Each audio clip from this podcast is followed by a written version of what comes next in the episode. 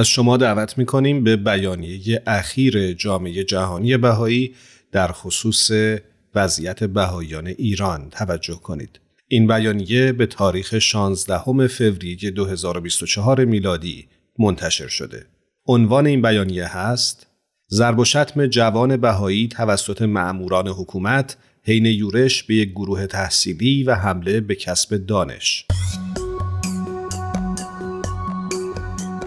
ژنو، 27 بهمن 1402 خورشیدی.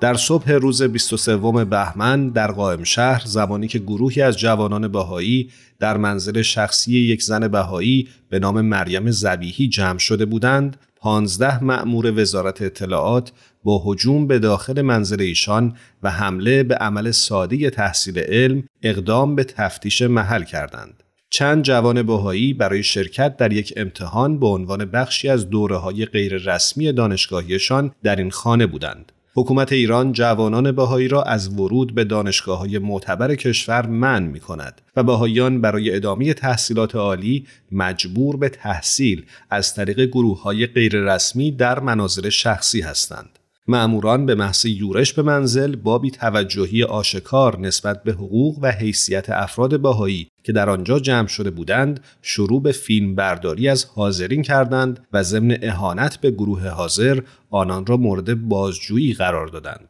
محل را بازرسی و برگه‌های امتحانی، وسایل الکترونیک، کتب درسی، اسناد و وسایل شخصی خانم ذبیحی و جوانان بهائی را ضبط کردند.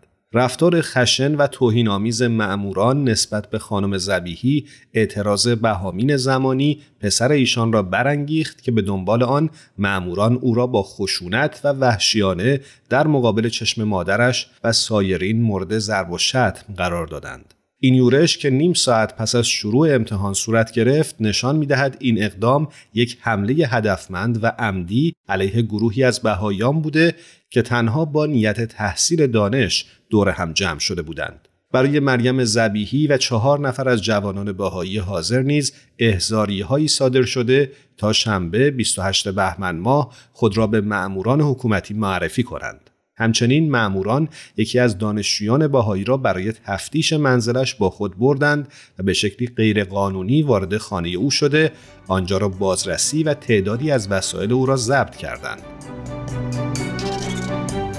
سیمین فهندژ، نماینده جامعه جهانی بهائی در سازمان ملل متحد در ژنو گفت: تصور کنید یک روز صبح به جای جمع شدن در کلاس درس که 45 سال به دلیل مذهبتان از حضور در آن منع شده اید، در منزل شخصی برای شرکت در امتحان حاضر شوید. سپس مأموران حکومت به آن منزل یورش برده، شما را مورد ضرب و شتم قرار داده و دستگیر کنند. و همه اینها تنها به دلیل تحصیل کردن یا تلاش شما برای دنبال کردن رویاهایتان و داشتن حرفه و شغلی باشد. همه همسالان شما در حال تحصیل در مؤسسات معتبر هستند، در حالی که شما به تحصیلات غیررسمی در اتاقهای نشیمن و آشپزخانه ها بسنده می کنید. با علم به این که ممکن است حتی نتوانید در رشته انتخابی خود کار کنید، چون هیچ مدرک رسمی نخواهید داشت. و تصور کنید که علیرغم تمام این مشکلات، صبح آن روز آزمونتان را آغاز می کنید، در حالی که فکرتان متمرکز بر کارتان و قلبتان متوجه آینده است. ولی در عوض توسط حکومتی مورد ستم و ارعاب قرار می گیرید که شما را به دلیل تعصبات مذهبی جاهلانه سرکوب می کند. تعصباتی که اجتماع ایرانی را برای نسل‌ها مخدوش کرده و به آن آسیب رسانده است. و تصور کنید این مأموران که برای حکومتی کار می‌کنند که باید شما را محافظت کند، نه مجازات، دوستانتان و خانواده‌های این افراد را که نسبت به آزار و اذیت همکیشان بهائیشان عکس‌العمل نشان دادند، مورد ضرب و شتم قرار دهند. خانم فهندژ افزود: اگر شما بتوانید تمام این موارد را تصور کنید، خواهید توانست به ماهیت وحشتناک اتفاقی که برای این گروه از دانشجویان بیگناه بهائی رخ داده پی ببرید. خانم فهندژ گفت: دقیقاً چه چیزی از نظر حکومت ایران غیر قانونی محسوب می شود؟ تحصیل کردن، آموختن، همراهی دیگران در تلاششان برای کسب دانش. چرا باید جوانان بهائی از تحصیلات یا دور هم جمع شدن برای آموختن محروم و ممنوع شوند؟ نهایتاً کدام یک غیرقانونی است؟ سیاستگذاری یک دولت که شهروندانش را بر اساس اعتقادات مذهبیشان از تحصیلات عالی محروم می‌کند، یا جمع شدن با دوستانتان برای دانش آموختن، زیرا از ورود به دانشگاه‌های سراسر کشور ممنوع شده اید.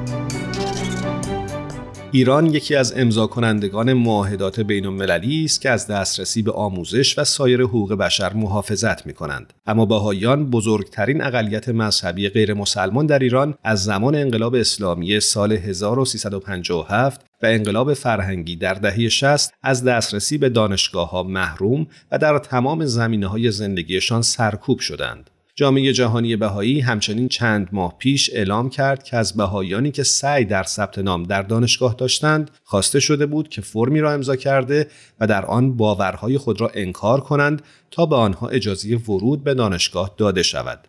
محرومیت از تحصیل در مرکز سیاست دولت ایران برای مسدود کردن راه ترقی و توسعه جامعه بهائی قرار دارد.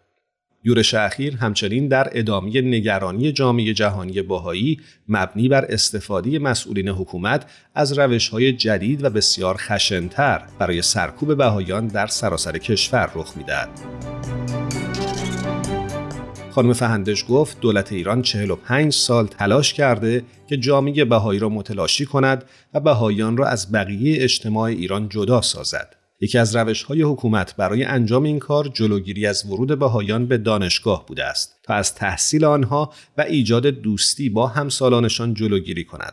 کمپین اخیر داستان ما یکیست نشان می‌دهد که این تلاش‌ها با شکست مواجه شدند. خانم فهندژ افسود حکومت در عوض شروع به محروم کردن بقیه ایرانیان از تحصیلات عالیه به دلیل باورشان به برابری جنسیتی و عدالت کرده است. مردم ایران اکنون می‌دانند که یک ملت با یک آرمان مشترک هستند. مقامات حکومت می‌توانند با لغو احضاریه‌ها علیه خانم ذبیحی و سایر بهائیان و توقف حملات پی در پی به این جامعه نشان دهند که در کنار مردم خود ایستادند.